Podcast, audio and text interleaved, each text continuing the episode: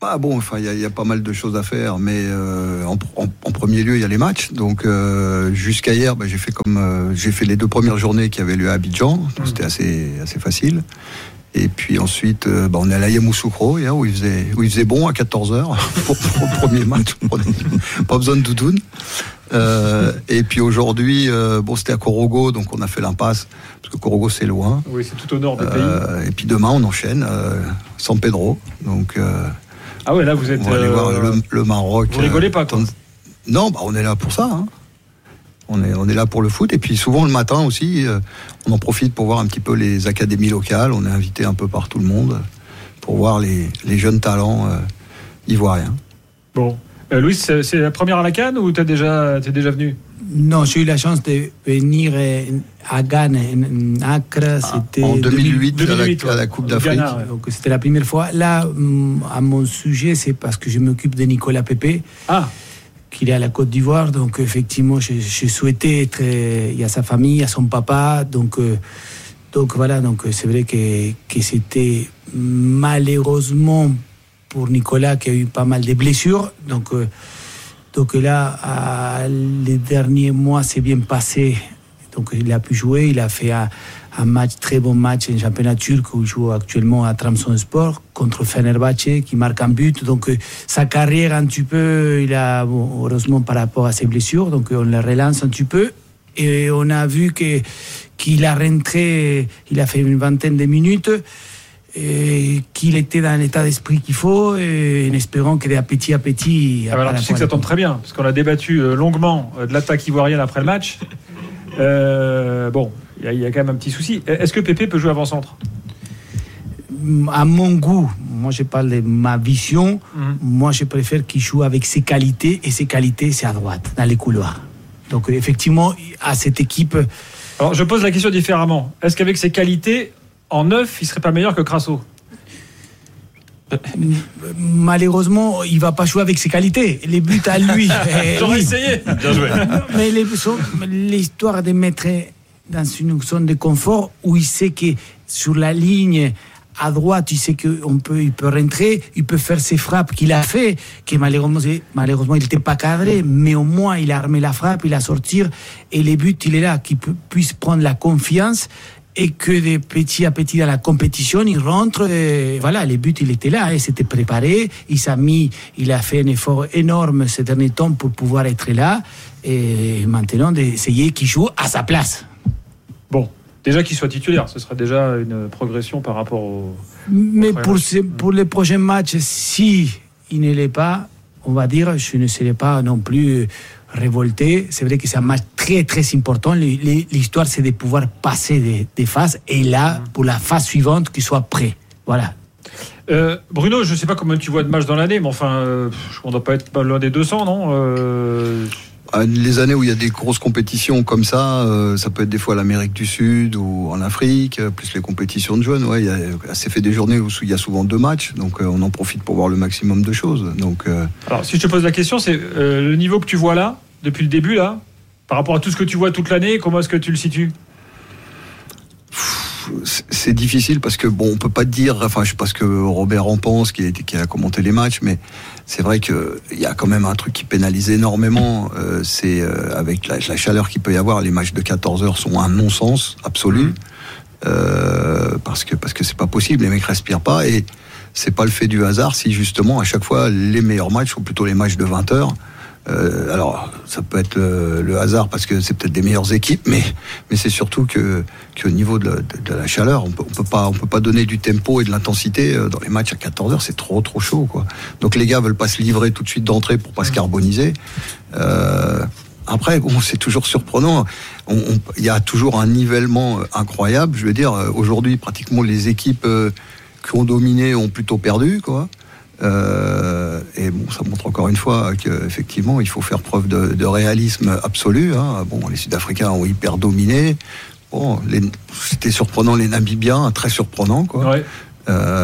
Et puis bon, le Burkina, ils ont été aussi chanceux de marquer juste à la fin, quoi, parce qu'ils n'ont pas livré une grande prestation quand même. Après, Ils ont aussi leurs joueurs importants qui sont blessés ou qui reviennent.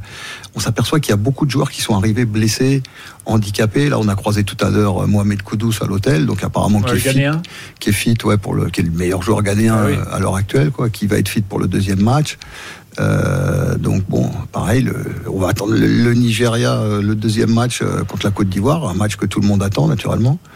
Peut-être que Osimhen sera plus adroit qu'au premier match, parce qu'il a bouffé la feuille quand même. Mais bon, tu es d'accord avec Bruno là pour l'instant, Robert, sur ce qu'il dit sur... Non, mais on pourrait aussi dire attends, c'est des mecs de 20 ans en pleine possession de leurs moyens, ils peuvent courir même quand il fait chaud, je sais pas. Ben, sauf qu'à un moment donné, pour courir, il faut pouvoir récupérer, répéter les efforts. Et c'est vrai que Bruno a raison. Quand tu joues sous une chaleur étouffante, écrasante, c'est lourd. Je sais pas quel est le taux d'humidité qu'il y a pu avoir effectivement sur ces rencontres de 14 heures.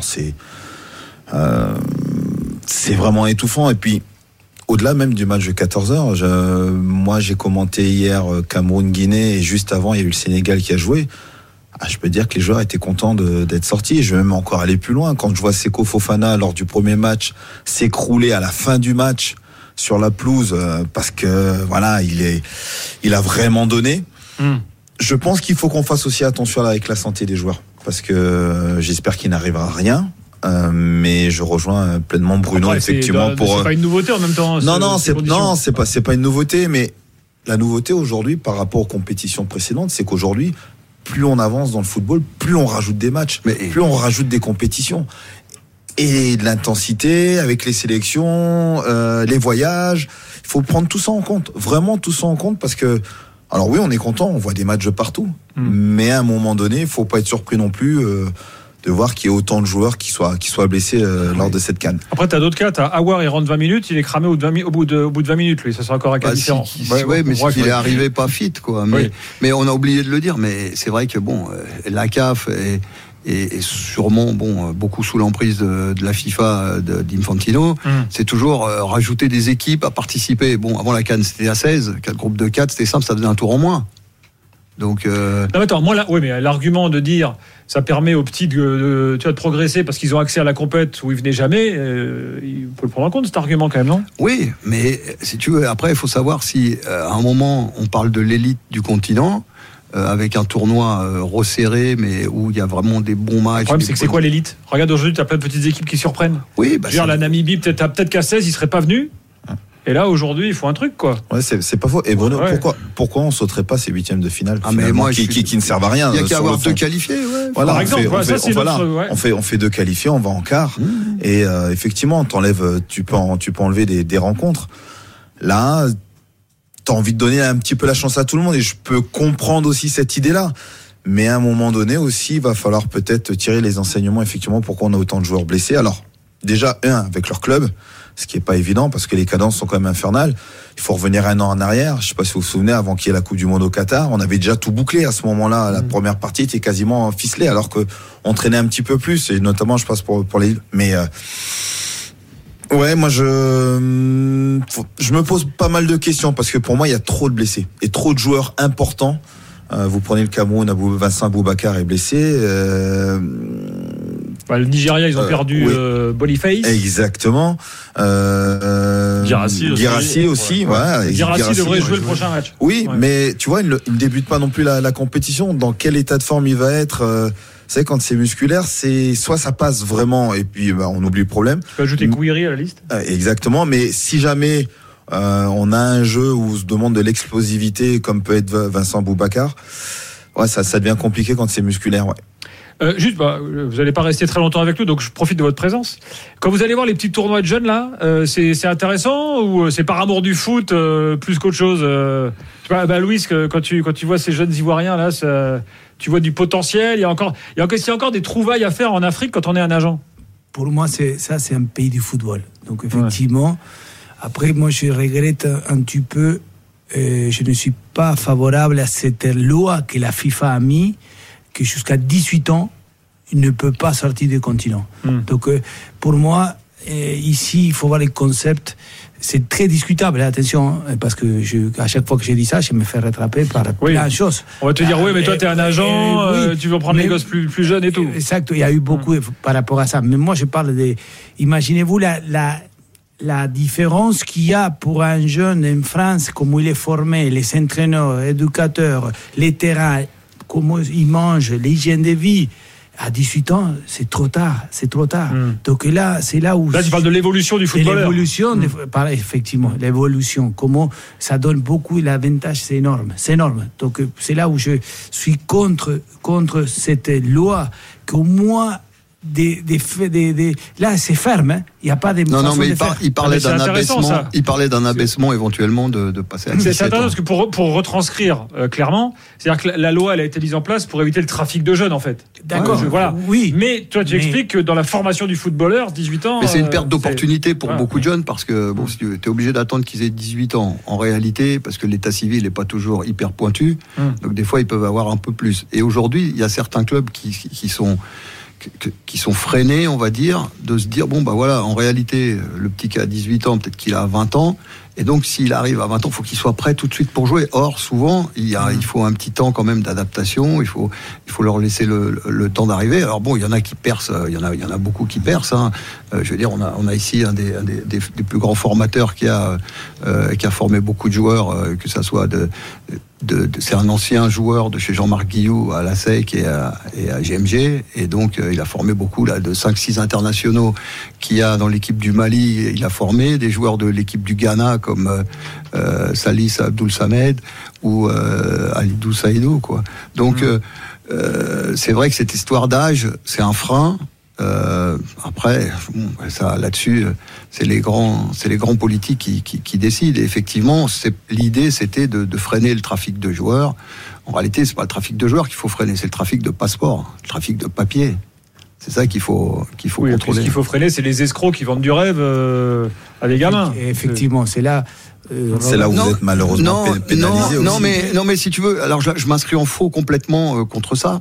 Parce que la réalité, c'est qu'on va toujours pointer du doigt les agents, et notre profession n'est certainement pas exemplaire à tout point de vue. Cela étant, pour qu'il y ait une malversation, il faut aussi qu'il y ait un club qui soit complice de cette malversation. Ah, ça, c'est sûr. Or, alors t'en as quand même pas mal qui vous ont fait du mal en promettant, en vendant du rêve à certains, alors que peut-être il n'y avait même pas un club au bout, c'était simplement de faire sortir un gamin, en ramener malheureusement un qu'on laisse après sur le bord de la route. Oui. Malheureusement, Bruno, et encore une fois, votre profession, il ne faut pas non plus lui taper dessus. Il faut surtout taper sur les gens qui se prennent justement pour des agents qui ne sont pas des agents et qui les font sortir, c'est surtout là. Vous, avec Louise, vous faites les choses dans les règles de l'art. Et c'est là aussi qui est important. Maintenant, comme on fait pas mal d'amalgames sur beaucoup de choses, bah malheureusement, vous êtes pénalisés. Et on pénalise peut-être aussi les garçons, comme dit Louise, qui arrivent trop tard.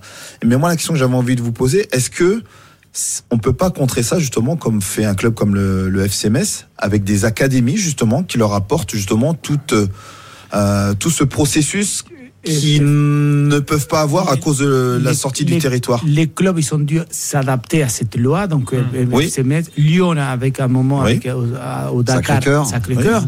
Mais qu'est-ce qui se passe ? Moi, je parle de, comme Gilbert, tu as dit, l'évolution du joueur, ce n'est pas la même chose. La compétition, vous n'imaginez pas la différence des compétitions, la Gambardella, U19, U17. Raison, oui. Et ici, il n'y en a pas de compétition. Oui, il n'y a pas de compétition jeune. C'est le drame. Donc, vous voyez la différence. Et donc, à 16 ans, parce que l'âge est la plus importante. Robert, tu sais bien que tu étais footballeur. À l'âge de 15, 16, 17 ans, moi, je suis contre, bien évidemment, avant 15 ans, même 16 ans. OK. Mais à 16 ans, les joueurs...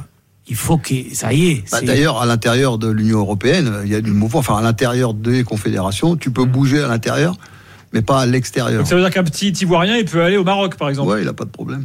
Mais en Europe, un Allemand peut venir en France ou un Français peut aller en Allemagne. Donc il y a 16 ans, il n'y a pas de problème. Bon, c'est quand même des règles très spécifiques selon les endroits. Bon, c'est comme ça. Et par contre, Gilbert, il faut quand même dire et profiter de la présence de Louis, qui a quand même côtoyé, était très proche de Jean-Louis Gasset, qui fait sa première expérience de sélectionneur, parce qu'il l'a côtoyé longtemps au PSG lorsqu'il était aux côtés de Laurent Blanc. Et donc, tu peux peut-être nous dire un mot, Louis, sur... parler avec Jean-Louis. Non, moi je l'appelle la Bible du football. Et pourtant, j'ai eu des coachs, des entraîneurs. Pour moi, il m'a fait un effet... Et au niveau football extraordinaire. Donc rarement j'ai vu une personne Et parce que bon, j'ai eu la chance de travailler avec Laurent Blanc. C'était le moment au Paris Saint-Germain, on était ensemble. Je me suis mis un petit peu la casquette de supervision à l'adversaire pour la Champions League, donc j'étais avec eux. Donc au moment que tu es à ce niveau-là, de comme Jean-Louis, par rapport à tout, et comment il va étudier l'adversaire, et ton stratégie des jeux, et c'est impressionnant.